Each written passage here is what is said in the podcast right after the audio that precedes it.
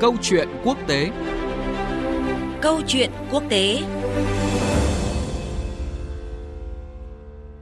Thưa quý vị và các bạn, Hội nghị cấp cao ASEAN lần thứ 40, 41 và các hội nghị cấp cao liên quan đã diễn ra tại Phnom Penh, Campuchia từ ngày mùng 10 đến ngày 13 tháng 11.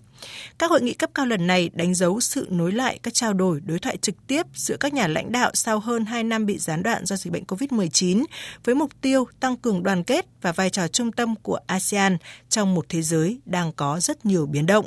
Theo Thủ tướng nước chủ nhà Campuchia Samdech Techo Hun Sen, Hội nghị cấp cao ASEAN lần thứ 40 và 41 và các hội nghị liên quan là dịp để các nước cùng nhìn lại và quyết tâm phấn đấu cho một tương lai đoàn kết tự cường, bao trùm và dựa trên luật lệ.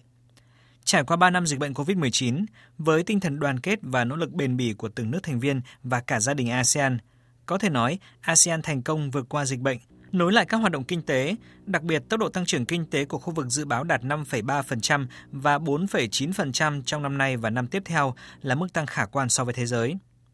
Cùng với những thành quả đạt được, Thủ tướng Hun Sen nhấn mạnh cần nhận thức rõ ASEAN và khu vực đang đối mặt với rất nhiều khó khăn thách thức, đặt ra yêu cầu cấp thiết cần có cách tiếp cận tổng thể, tầm nhìn, định hướng và chính sách đúng đắn. Đó cũng chính là tinh thần cốt lõi của chủ đề năm 2022, cùng ứng phó thách thức.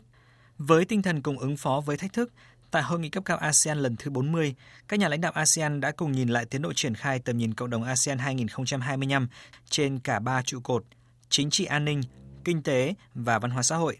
Nhân dịp này, các nhà lãnh đạo bày tỏ đánh giá cao những nỗ lực và đóng góp thực chất của Tổng thư ký ASEAN Lim Jok Hoi trong 5 năm qua, đồng thời nhất trí bổ nhiệm ông Cao Kim Hon làm Tổng thư ký ASEAN nhiệm kỳ 2023-2027.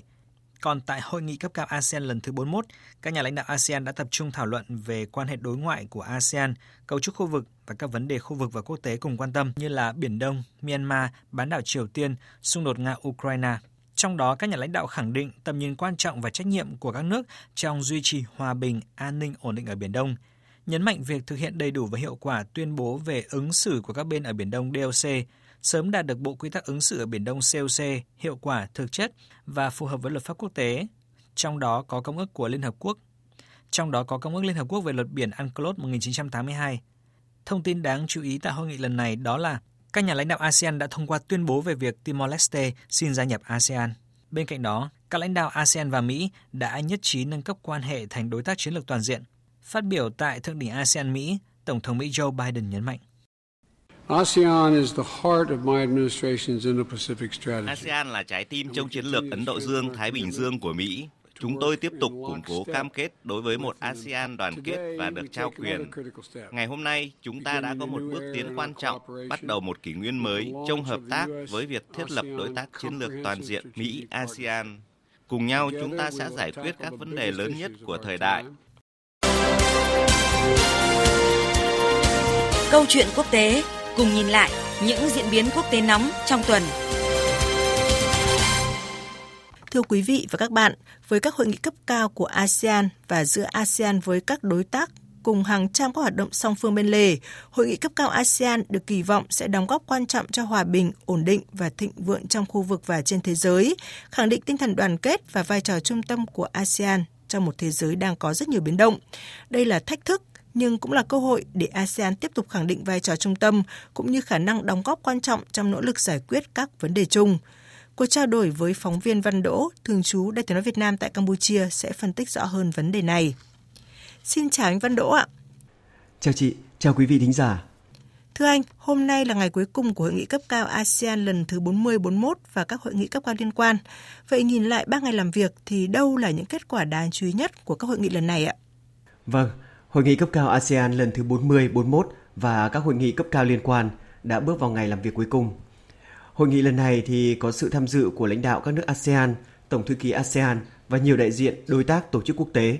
Thủ tướng Phạm Minh Chính thì đã dẫn đầu đoàn đại biểu Việt Nam tham dự hội nghị lần này. À, các hội nghị đã tập trung trao đổi về nhiều vấn đề về khu vực quốc tế và cũng đã đạt được một số kết quả rất là quan trọng. Thứ nhất đó là ASEAN và Mỹ đã nhất trí nâng cấp quan hệ thành đối tác chiến lược toàn diện. Và trong tuyên bố chung thì lãnh đạo ASEAN và Mỹ có nêu rõ là hai bên nhất trí nâng cao quan hệ lên đối tác chiến lược toàn diện, đã phản ánh tham vọng của hội nghị cấp cao ASEAN Mỹ lần thứ 9 và hội nghị cấp cao đặc biệt ASEAN Mỹ 2022. Đồng thời thì cũng mở ra những lĩnh vực hợp tác mới có ý nghĩa quan trọng đối với an ninh thịnh vượng của hơn một tỷ dân của cả hai bên. Bên cạnh đó thì lãnh đạo các nước đã thông qua tuyên bố về việc Đông Timor xin gia nhập ASEAN, bày tỏ ủng hộ về nguyên tắc kết nạp Đông Timor là thành viên thứ 11 của ASEAN, trao quy chế quan sát viên cho Đông Timor và giao Hội đồng điều phối ASEAN xây dựng lộ trình cho việc gia nhập của nước này và trong ngày 11 tháng 11 thì lãnh đạo các nước thành viên Hiệp hội các quốc gia Đông Nam Á cũng đã thống nhất là Hiệp hội cần phải đảm bảo ra mốc thời gian và thước đo cụ thể để thực hiện kế hoạch hòa bình đã đạt được với chính quyền quân sự Myanmar. Ờ, còn về tình hình kinh tế khu vực toàn cầu ờ, đang suy giảm thì các nước thành viên ASEAN đã nhất trí mở cửa mạnh mẽ thị trường, tháo gỡ các rào cản thương mại, cùng nhau tạo ra các động lực về tăng trưởng mới. Trong đó thì tăng cường hợp tác để đưa chuyển đổi số, kinh tế xanh, kinh tế tuần hoàn thực sự trở thành một động lực phát triển mới của khu vực. À, vâng, diễn ra trong bối cảnh tình hình quốc tế và khu vực đang có rất là nhiều biến động. Các hội nghị cấp cao của ASEAN nhằm tăng cường tinh thần đoàn kết và vai trò trung tâm của ASEAN. Vậy thì tinh thần đoàn kết và vai trò trung tâm đó có thể được minh chứng cụ thể như thế nào ạ thưa anh? Vâng, thành tựu của ASEAN trong năm qua là một minh chứng rất là mạnh mẽ về sự tự cường, về khả năng thích ứng. Các nước đã khẳng định yếu tố làm nên thành công của ASEAN cả trong quá khứ, hiện tại và tương lai chính là nỗ lực, là quyết tâm của tất cả các nước thành viên trong việc duy trì đoàn kết và vai trò trung tâm của ASEAN. Tinh thần đoàn kết và vai trò trung tâm đó có thể được ờ, minh chứng cụ thể qua các thành tiệu của ASEAN trong việc phòng chống đại dịch COVID-19, phục hồi kinh tế và giải quyết các vấn đề trong khu vực cũng như là quốc tế. Ví dụ như là về tiến trình xây dựng cộng đồng ASEAN thì theo đó, tiến độ triển khai tầm nhìn cộng đồng ASEAN 2025 trên cả ba trụ cột chính trị, an ninh, kinh tế và văn hóa xã hội đều đạt được những kết quả rất là khả quan. Ví dụ như là tỷ lệ thực hiện các dòng hành động trong trụ cột chính trị an ninh đã đạt được 98%.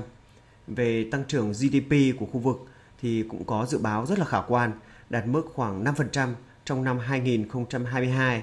À, và đây chính là cái minh chứng rất là mạnh mẽ về sự đoàn kết, tự cường và khả năng thích ứng của khu vực ASEAN.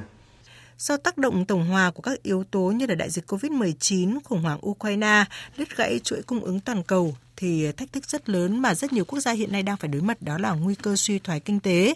Vậy thì về vấn đề này, Hội nghị cấp cao ASEAN 40-41 và các hội nghị liên quan đã thảo luận với những định hướng như thế nào ạ? Hiện nay thì bối cảnh tình hình quốc tế và khu vực có tính chất bất ổn, bất định, khó lường với sự nổi lên của các thách thức truyền thống và phi truyền thống thì các nước ASEAN đã cùng nhau thảo luận và định hướng về một số lĩnh vực như là về đối nội thì ASEAN luôn tập trung giữ vững đoàn kết, phát huy sức mạnh nội khối, ờ, tinh thần trách nhiệm, cách tiếp cận cân bằng, hiệu quả, khách quan và kiên định các nguyên tắc của hiệp hội. Về đối ngoại thì ASEAN ờ, sẽ tăng cường phối hợp với các đối tác trong nỗ lực chung nhằm đóng góp cho hòa bình, an ninh và phát triển, ờ, cùng cố gắng Ờ, gắn bó chiến lược nội khối để các đối tác thực sự tôn trọng và ủng hộ vai trò trung tâm của ASEAN, cam kết hợp tác lâu dài với ASEAN thông qua các cơ chế do ASEAN dẫn dắt.